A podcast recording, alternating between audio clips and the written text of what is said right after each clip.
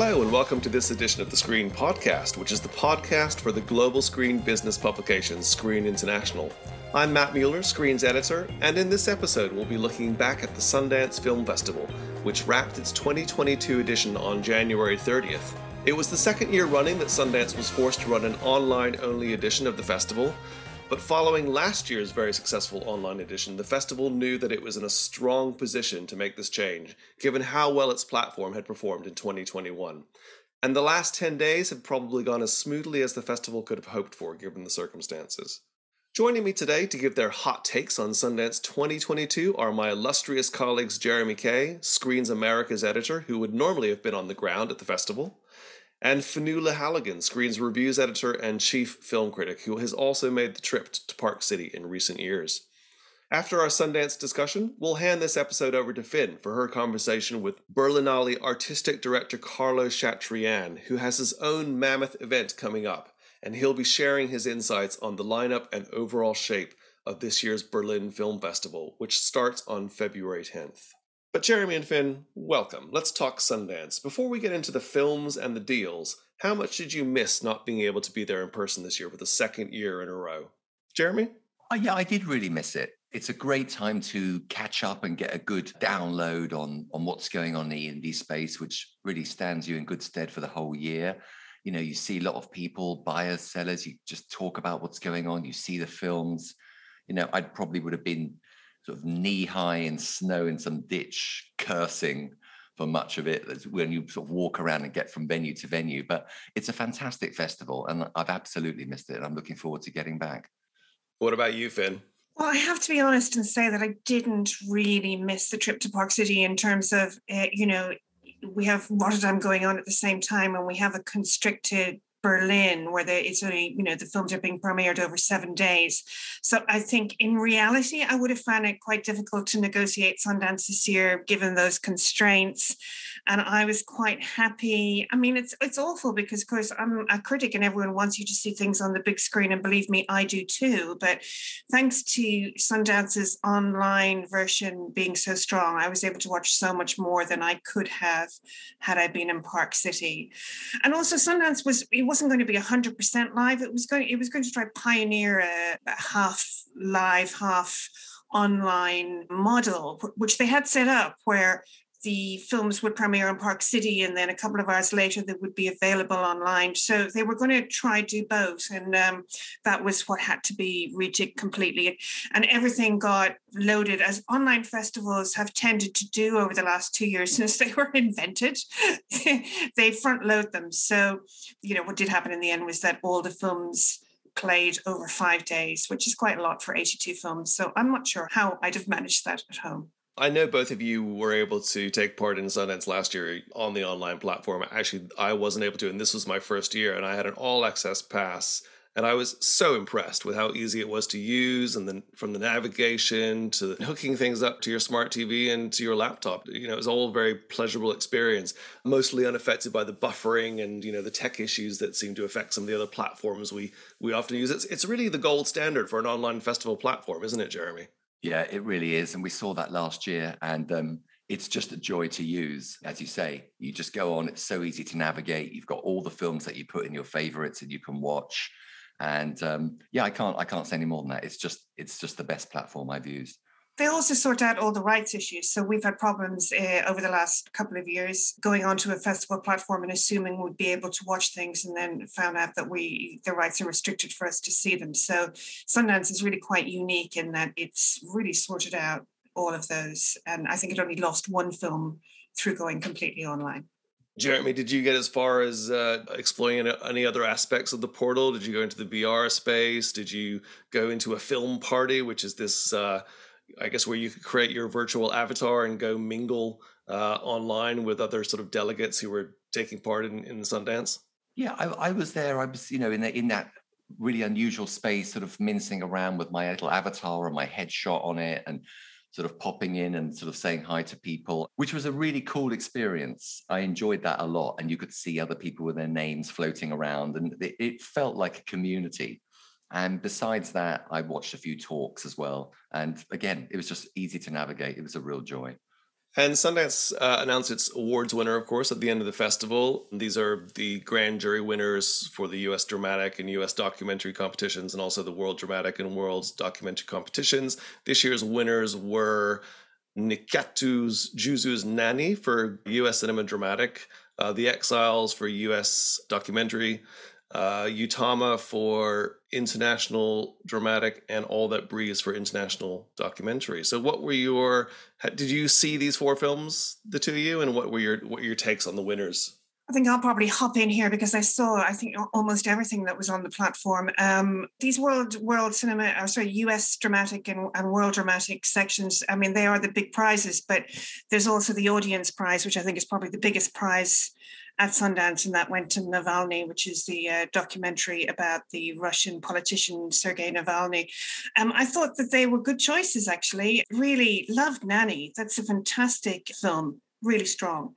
And like a lot of films at Sundance this year, very genre inflicted. It merges horror with, you know, sort of political issues, socio-economic situation, very clever. A lot of films kind of went down that road this year, and The Exiles is, is a very good documentary in which Christine Choi comes back up against, uh, come, reunites her. So she's an outspoken documentarian. You, you've really got to see it. I think it's probably going to tour the festival circuit, and um, she meets up again with some of the leaders of the Tiananmen Square protests from nineteen eighty-nine, people like Wu'er Kaixi, and talks to them about what's happened in the meantime. But the film's actually really about her, and it's a it's a real it's a real audience pleaser in that she's the main star of it, and that's that's the U S section and and the world cinema. Two very different films, one from India, one from Bolivia. Yes, very nice pictures, and and once again those those tend to do well on the festival circuit. I think they're a little bit more specialized than maybe the, the U S sections. What did you see, Jeremy, that you liked? Well, are we talk- if we're talking about the winners, I mean, I agree with you, Finn. Nanny was really impressive. I love that. I really liked Utama as well. It was good to see that film set in the Bolivian highlands, you know, talking about climate change and an, an elderly couple's way of life and how they have to navigate their future. I like The Territory, which was one of the audience winners. I didn't see Navalny. I saw Cha Cha Real Smooth, which was an audience winner too. Just such a classic Sundance movie. Mm. You just imagine what the reception would have been like if you'd been there. He's a real talent. But yeah, I mean, you know, looking more broadly, I loved um, You Won't Be Alone by Goran Stolevski, which is the Noomi Rapace movie, uh, the Witch movie, which is at Focus. And it's it's just incredible. I've never seen anything like it. Like the journey of a witch's soul through these various bodies. It's extraordinary.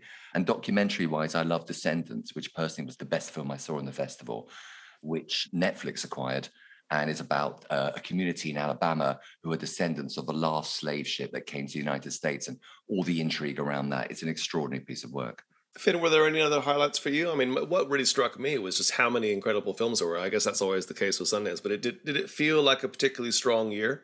I think it was a really strong year for um, female debut directors. There was a lot of genre, as I said earlier, but genre looking at, at different areas of real world horror and, and real world issues. Say, for example, you know, t- taking the Black Lives Matter, you know, taking Me Too, taking things like that and, and putting them into a genre context. So you had Master, Alice, Fresh, Watcher, Jewel, all these films. You allow female directors and women of color, you know, you allow them at the table, you know, they make films, and what you get is something completely different from them. So I would say that apart from, say, films like Cha Cha Real Smooth, Cooper Raiff directed that very endearing film and, and very Sundancey, you just got this sort of powerful bubble of new voices coming from across the spectrum and, and dealing with the horror of the issues that we grapple with, but in this fabulous way. Well, I did actually manage to watch a few films myself. Uh, some of the ones that I that I really enjoyed, I, I liked Oliver Hermanis's Living, uh, which was Number Nine Films production, which I think S P C took for many markets. We can talk about the deals shortly, Jeremy, but um, that was very good, fantastic performance from Bill Nighy, and of course a remake of Akira Kurosawa's Akiru. I really enjoyed Sophie Hyde's Good Luck to You, Leo Grande, with Emma Thompson and Daryl McCormack, who we named as the star of tomorrow last year. Really great film about a middle-aged woman who, a lonely middle-aged woman who uh, brings a young male escort into her life, and it mostly unfolds in the hotel room where they meet. Um, I really liked Emily the Criminal with the Aubrey Plaza. That was a really fun film, very, um, very enjoyable kind of crime thriller about a, a, a woman who just not had much luck in life and just turns to credit card scamming to sort of uh, help kind of make some money. Um, Fresh, which was, I thought, also extremely disturbing, but a great sort of performance from Daisy Edgar-Jones, who, of course, we remember from Normal People. I loved Cha Cha Real Smooth, which both of you have also mentioned.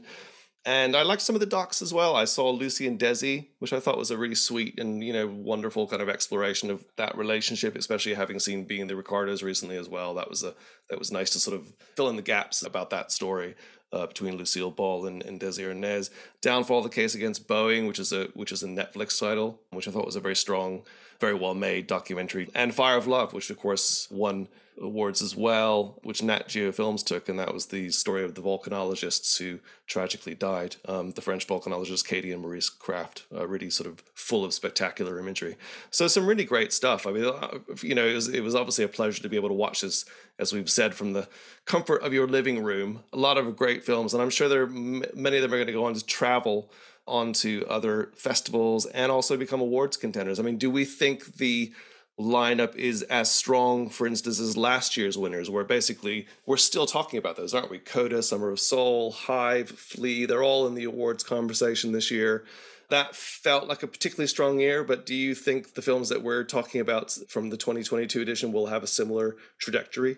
Well, it all depends really on what happens in the international marketplace between now and awards, doesn't it? You know, you have to see what comes cropping up in, in Berlin and Cannes and then Venice. But, you know, but I, I'd certainly say that we would be looking to see Navalny come up for documentaries. Certainly, I, I would be shocked if that if that isn't involved in, in any conversation.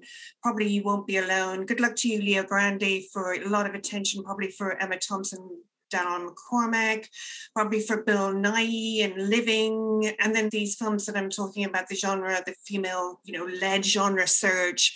It's hard to fit them in awards sometimes because, you know, people like to kind of keep genres separately, but I, I would expect to see them coming up all the way through the year. What, what do you think, Jeremy? Yeah, I agree with you. And um, I also think uh, Descendant will, will get awards play later in the year. Yeah, Navalny for sure. Yeah, I mean, I, I agree. I think it, I think this is a pretty strong crop. I know that the buyers behind these films are certainly making noises about awards runs. And um, yeah, let's see when we put, we'll have greater context perhaps by, you know, summer, early fall. Well, Jeremy, perhaps we could look at some of the deals that have been announced so far. Obviously, the headline grabber uh, has been Apple's fifteen million dollars deal for Cha Cha Real Smooth. So not on the same level as last year's twenty-five million dollars record breaker for, which is what they plonked down for CODA. But business feels like it's been relatively brisk, unsurprisingly led in large part by the streamers. What's your take? Yeah, it's been good. And, um, you know, Apple, they really like to sort of steal the limelight in Sundance, don't they, these days? It started slowly over the first weekend, but that's always the case, even when, you know, we can physically attend. There's a lot of films the buyers need to see what's there before they start making bids or things start to coalesce. But we had the two Nat Geo acquisitions in the first weekend, Fire of Love and The Territory. And then it became a steady trickle with um, Searchlight taking Leo Grande for about seven point five million dollars for the United States. As you mentioned, Sony Classics took Territories on Living. And then we had Focus coming in later in the week, buying Brian and Charles for the world. Uh, I F C partnering with Shudder, taking a couple of those genre films, Resurrection and Watcher, two good films. And then the Apple deal. And there's more. More are going to come in in the days and weeks ahead for sure. There's lots of um, offers that are on the table for the buyers. Is it interesting that the streamers are really kind of dominating the, the buying marketplace now for Sundance? I think my understanding of the Focus deal for Brian and Charles is that that does have a the actual commitment to it. But otherwise, it's mainly films that are going to be out on streaming, correct? Yeah, it is. And that's no surprise. They've, they've got the money. They can move quickly and aggressively. And that's the way things are going when there's uncertainty about the extent to which audiences, particularly older audiences, will return to cinemas, and we all hope they will, and this, uh, that will come. These streamers are just buying the films, and they can always do these smaller theatrical uplift releases in support of their films. It's not the traditional theatrical release, but they're definitely the ones who are making the running. And we saw that in Sundance last year too.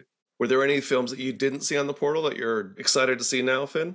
Um, no. You saw everything. I, I kind of I, I got what I needed to from the portal. I, I don't feel like I've left any stones un, turned, and, and that's such, like I was saying before, that's such a golden opportunity for a critic, because when you go there, you know, the films are scheduled at certain times and you have to you have to be there before they start, you know, so you don't have enough hours in the day to to see what you can see when you're looking at the portal. So I took that gift horse and I ran with it until um, until the festival ended. Yeah, and all I can say is that there's a lot there, and it definitely will be coming out through the year. We expect to see that happening all year, really, coming out of Park City.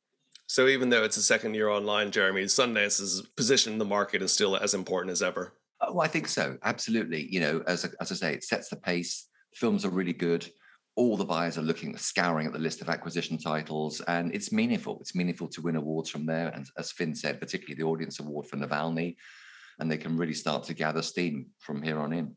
And should we uh, have a quick just chat about the D G A, P G A, and W G A nominations, which also came out at the end of last week, Jeremy? And uh, obviously, award season's still in full swing. Did the uh, nominations from those three guilds sway the race in any one way or the other, do you think? I think it confirmed, you know, a core of really strong movies that we'll expect to see getting an Oscar nomination for Best Picture uh, next Tuesday, February the eighth.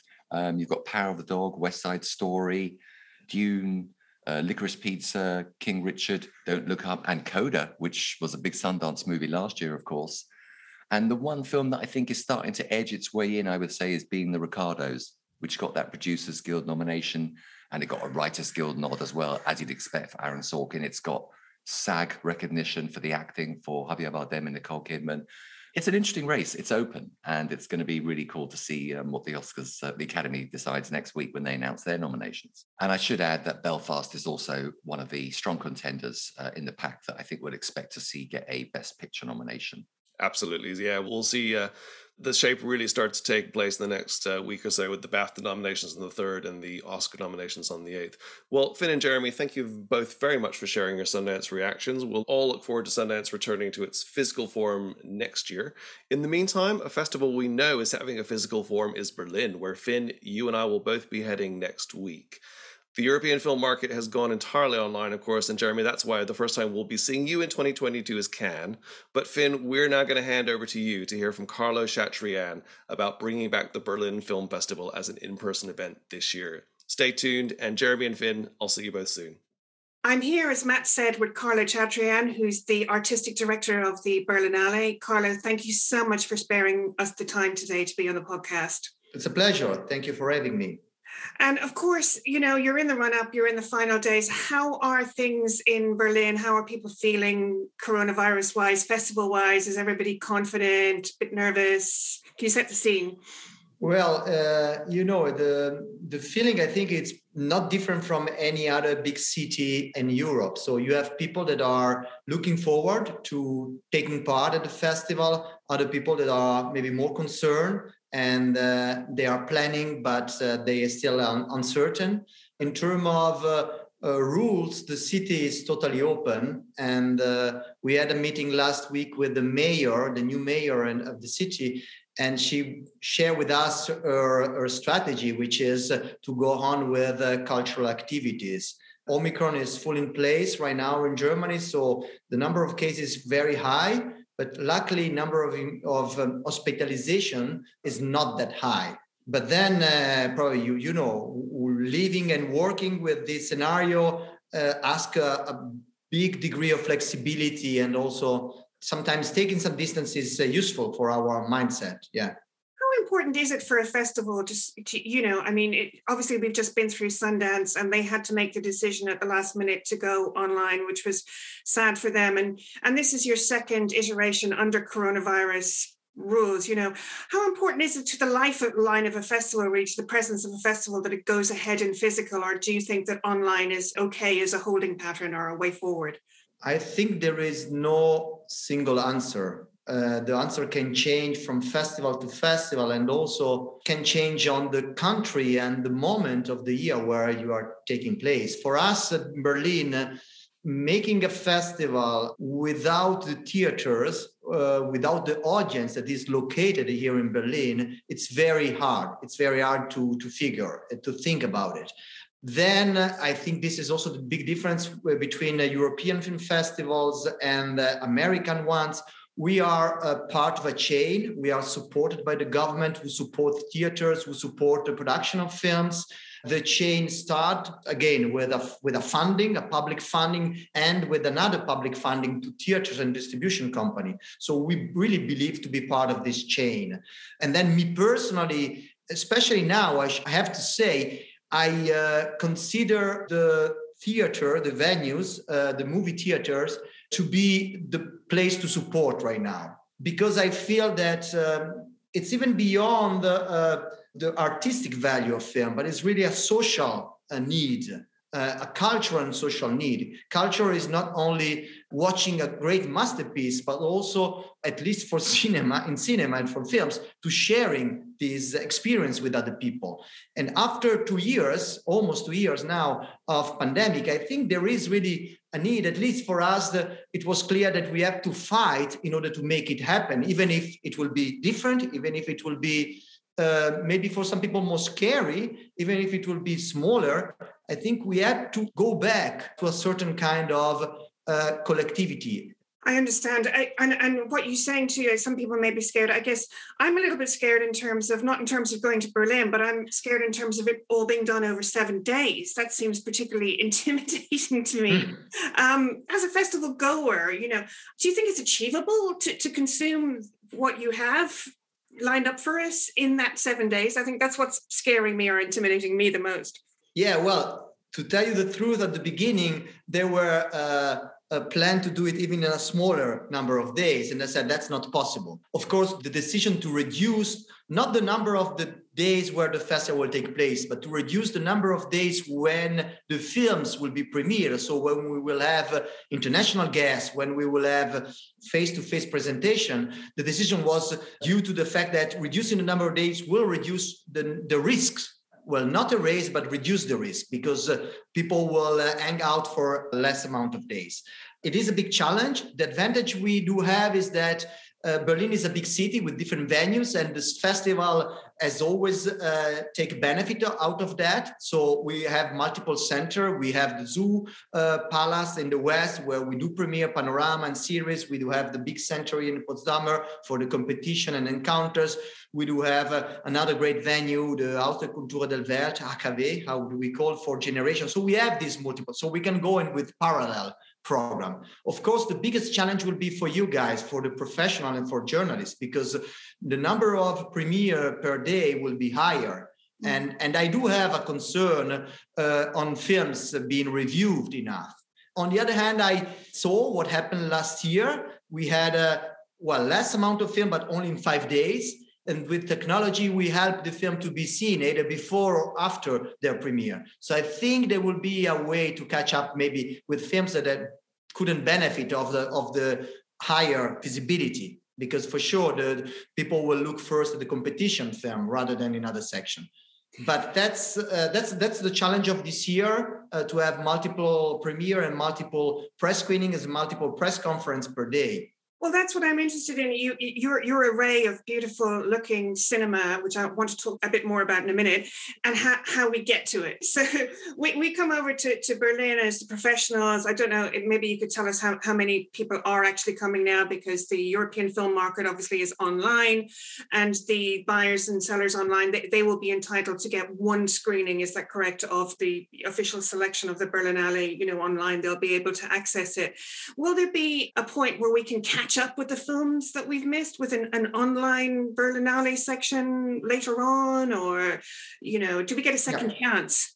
So for people who have a badge, a press badge, we will have multiple press screenings all over the seven days, more than usual, because each screening will be with half capacity.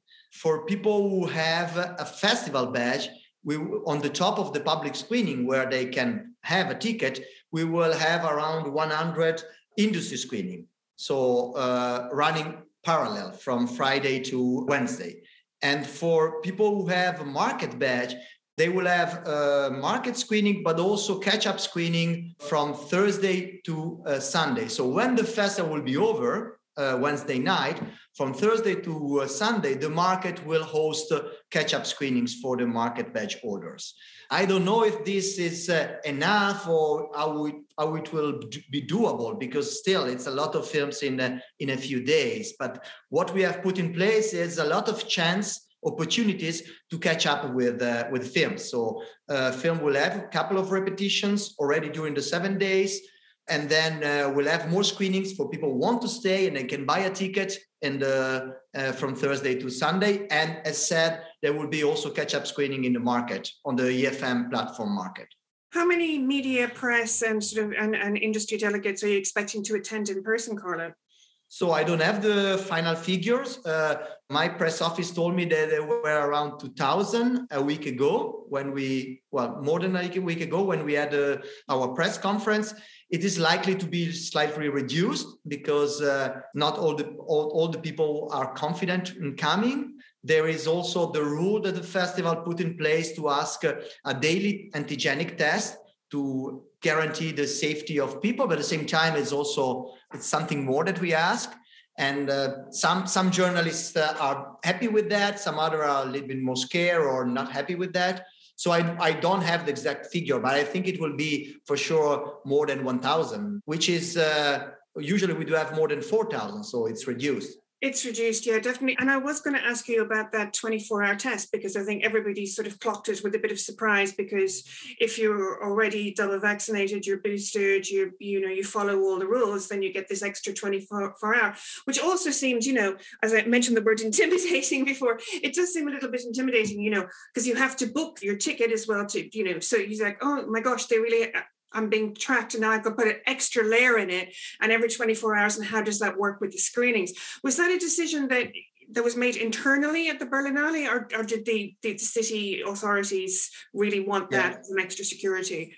Each decision we take is uh, negotiated with the local authorities. The Berlin Film Festival is part of a bigger institution, which is part of the government. And this bigger institution as uh, the final word when it comes to security.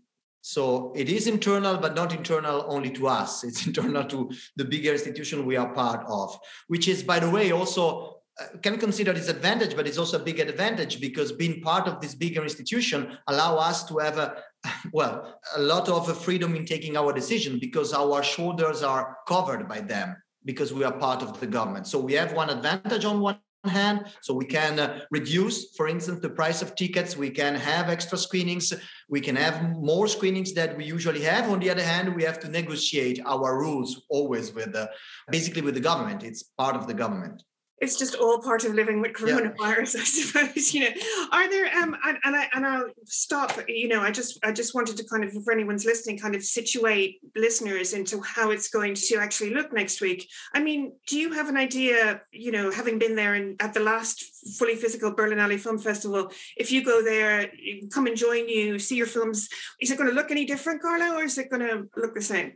This is about predictions, and predictions are always very uh, personal. I don't know. I well, on one hand, let me assure, reassure you and assure your, your colleagues that for the press, we will have rooms for screenings. Then each screening will have half capacity. So it won't be the usual Berlinale. There will be things that I think it will be better, because you don't have to queue, because you will have, you will have your tickets uh, guaranteed, uh, your place in uh, either the Berlinale Palace or the Cinemax. We have gathered all the press screening around here, so you don't have to move uh, all the city if you don't want to.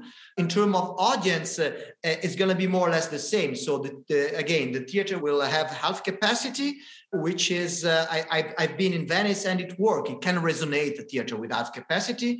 On the other hand, we do have the red carpet. We will have guests. Uh, I think all films in competition will come with guests. So we expect that all the film called Gala will come with guests, which is, a, I mean, I, I'm pretty surprised in a positive way. I mean, the, I feel a lot of support uh, from everywhere. We have the red carpet, but of course the people in the fans area will be less than usually. They will have to show their test and whatever. Uh, so it will be a new experience. I, I consider that to be a first step in something that maybe uh, we will have to deal in the future. So try to, to make a festival happen in pandemic time. And maybe it's also give, will give ideas to our colleagues uh, how to improve, how to change, uh, uh, because uh, at the core, you know, at the core, we really would like to keep the festival experience, which is watching film together, then find a moment to talk about this film with your friends or uh, even like we are doing right now, but sharing the emotion in the eyes of the other. This is something I think, me personally, I've missed. So even if it's going to cost a little bit more to everyone, I think it's something that will be rewarding. When you were talking about the logistical items that you have to consider, I was thinking you'll be in hot demand from every other festival director and conference organizer about how you how you manage this logistical complication. It's certainly something else that you're you're you're putting on there. And and and yes, I'm sure that you know certainly everyone supports you because we'd all like to get back into the cinema ultimately. And I imagine this is not something that you ever thought would happen when you took up this job, Carlo. Absolutely um, not. Absolutely not. Yeah. They, they ask me, oh, now you can uh, tell us uh, uh, after three years if you feel confident. I said, well, it looks like I'm still after the first year because everything is new with this setting. And uh, yeah.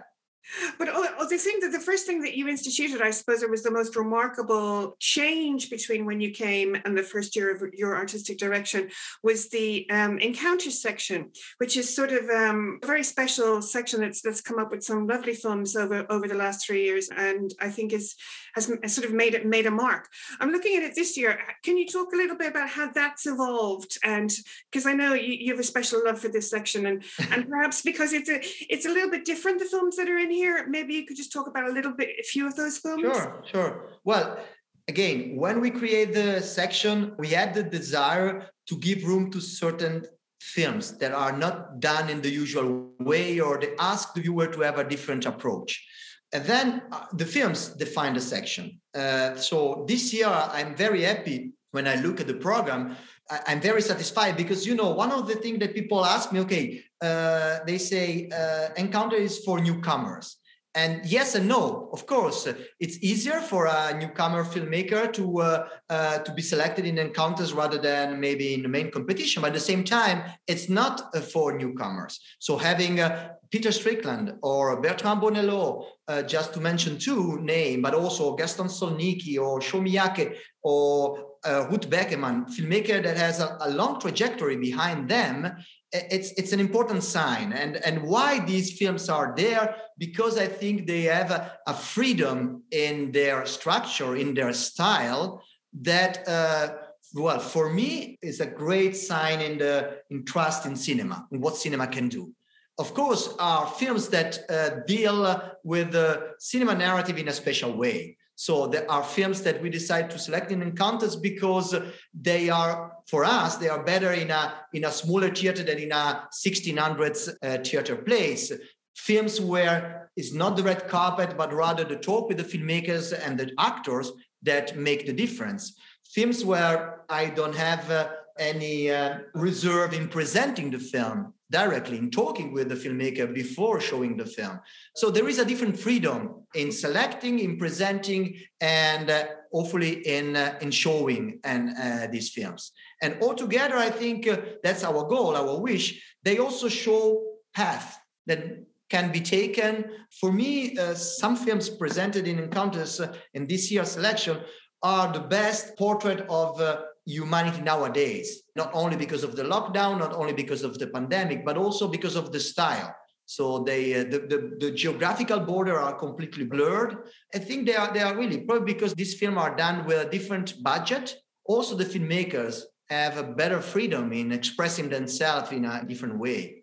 I like the idea that it's a section that almost classifies itself, I, I, that you can be fluid with it. Mm-hmm. I'm really interested to see what, what the films are programmed because I, I don't think I can tell from the last two years. So that's that's interesting to hear you describe it. But I'm wondering, you know, we've just finished with Sundance has screened all its films. And if there was a dominant theme at Sundance, it was, you know, you could call it genre, but it's more sort of the terror of the times. So whether it be Black Lives Matter, Me Too, manifesting themselves in horror framework. So so you can see that quite clearly from Sundance, and, and you can read the terror of our times into it, although it's not ever overtly so named. Can you see anything coming out of your festival, which looks very European? Mm, that's a very interesting question. because it is true that the genre, especially the horror topic, is more present outside Europe, U S, but also in the Asia. We have seen very interesting movies. In the end, we couldn't select all of them. I don't know if it's our intention or it's really what uh, the selection told us. But what I felt as a strong uh, element is the lightness. So the fact that many filmmakers want to play with a strong topic, but with a certain of with certain lightness, with using the comic element, using humor, using irony, going to the grotesque uh, sometimes, which for me is a way also, it's a, it's a different answer, but to the same problem. So uh, when everyone is frightened or is isolated, either you can reproduce that in a, through the genre in a direct way, or on the other hand, you uh, try to look away, not uh, to escape, but to give a different uh, perspective on the things. So I was uh, very surprised uh, afterwards when I look at the selection that there were a number of films that were, on one hand, they were dealing with the pandemic, but also they were trying to inject a different tone. Bonello, I think it's a good example. It's a very pandemic movie. It's about a teenager stuck in a, his, her bedroom, but there is a lot of humor around her.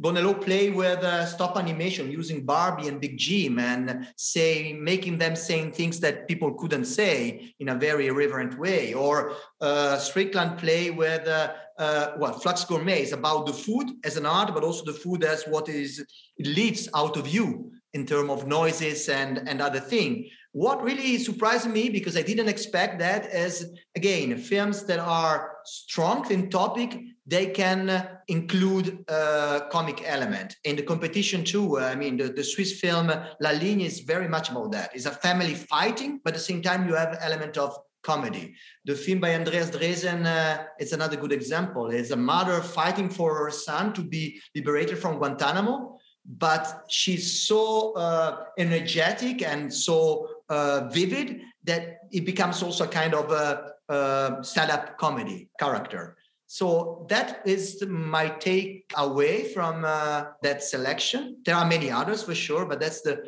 the probably the thing that really surprised me, because I didn't expect that. And probably it's also something that we wanted to uh, to put, like, this is something I said. We decided to open with uh, Ozon, Peter von Kant, because it's a very irreverent, very light, very also cultural-wise interesting take on uh, Germany, on Fassbinder, on gender and genre uh, issue. Well, that's really, I would never have expected that response. I mean, this is a new world, old world. The old world is making jokes and the new world is terrified. There's not, yes, cinema defying our expectations. Can I ask you about the Euro- very European, obviously the Berlinale is, is a huge European festival, but perhaps my perception was, was that, that you, you went really very European this, this year, you know, specifically, you know, with competition, which in the past, and, and say the special Argalas have had a lot of international stars stopping off for a German release or, a, you know, on, on a European tour. And that's not the way that you've gone at all this year, is when potentially it would have been available to the Berlinale with the different dates and the Oscars and the BAFTAs, not, not the awards season. Was that uh, just something that happened? Was that a deliberate steer on your part? No, no. Look, we. Uh, I think the, on that the pandemic uh, impact on our selection. On the one hand, because Berlin Berlin Film Festival has always been very connected to the studios, and the studios need to plan very much in advance their release. And with the pandemic, that's more complicated. So we had a number of conversations with studio, and in the end, basically the film either were not ready or they, the release were pushed ahead. On the other hand, what I don't agree is that this year, it, it is true that is Europe has always played uh, uh, the lead role at the, at the selection, but we do have um, more than last year films coming from other countries, especially Asia is present. We have uh, a film from Indonesia, and it's a way long that we didn't have that in the main competition. Well, well, we have a film from South Korea, we have a film from Mexico, a film from Canada, we have an American movie. So out of uh, eighteen, uh, I would say, if not half, thirty, forty percent comes out, f- out of Europe. It is uh, true that what is still missing, we have more than last year still missing, is the presence of big U S stars. We do have some film, uh, uh, Emma Thompson is U K, but with a, with a film that is uh, done by an Australian filmmaker with a U K production, but a little bit of uh, also the U S money. We do have uh, The Outfit, which is a Universal movie by Graham Moore. Uh, so we do have also this kind of film, maybe a little bit less than what we would like to. Hopefully the pandemic will evolve, and uh, also the companies will uh, be able to deal better with uh, with their plan. And uh, because I, we st- I still believe that uh, Berlin is a great place to have this kind of movie, you know? I'm going to ask you one just, just a really personal question. It's like, in any of these films, because I think we all thought when the pandemic started that we would be watching tons of films set in the pandemic with people wearing masks and having all sorts of drama. And then we realized a year later that, like, no one wants to watch a film with people wearing masks and having pandemic drama. Like, it's the last thing we want to see. Right, what are you seeing in terms of the pandemic in your selection? And given it, you know, bearing in mind that you were showing the cream of what, what's been made in the last year, how's it coming across in cinema? Well, I think that the association between pandemic and mask is very superficial. And as you said, probably also, uh, well, first of all, it's not easy to act with a mask. Uh, you can do it, but it's not easy. Then you probably filmmaker needs time to incorporate that in their narrative and their way of directing actor.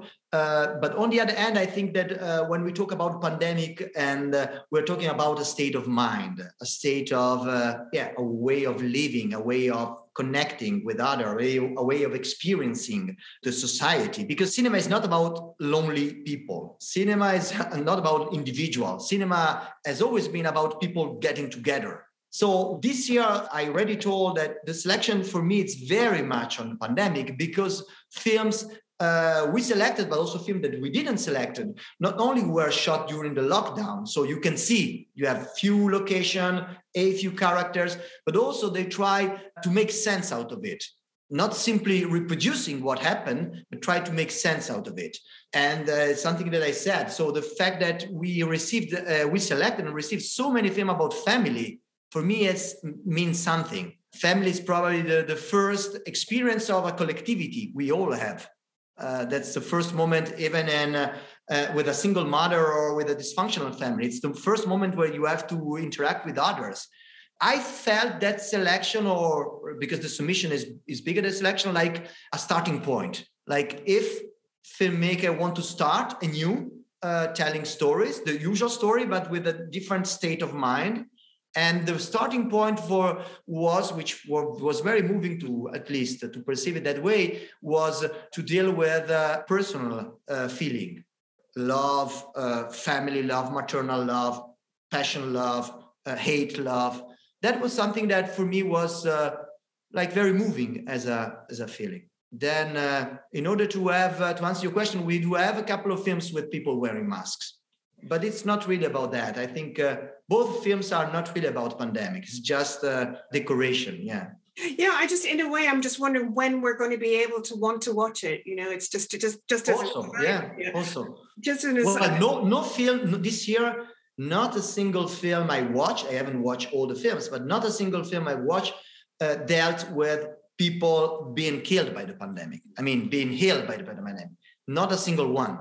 While the year, bef- the year before, we got some documentaries, some fiction that were like shot very fast, uh, dealing about people suffering. Because I think now there is a different knowledge, there are different understanding that we probably will have to deal with that longer. It's not going to be next March, next uh, summer, the end of it.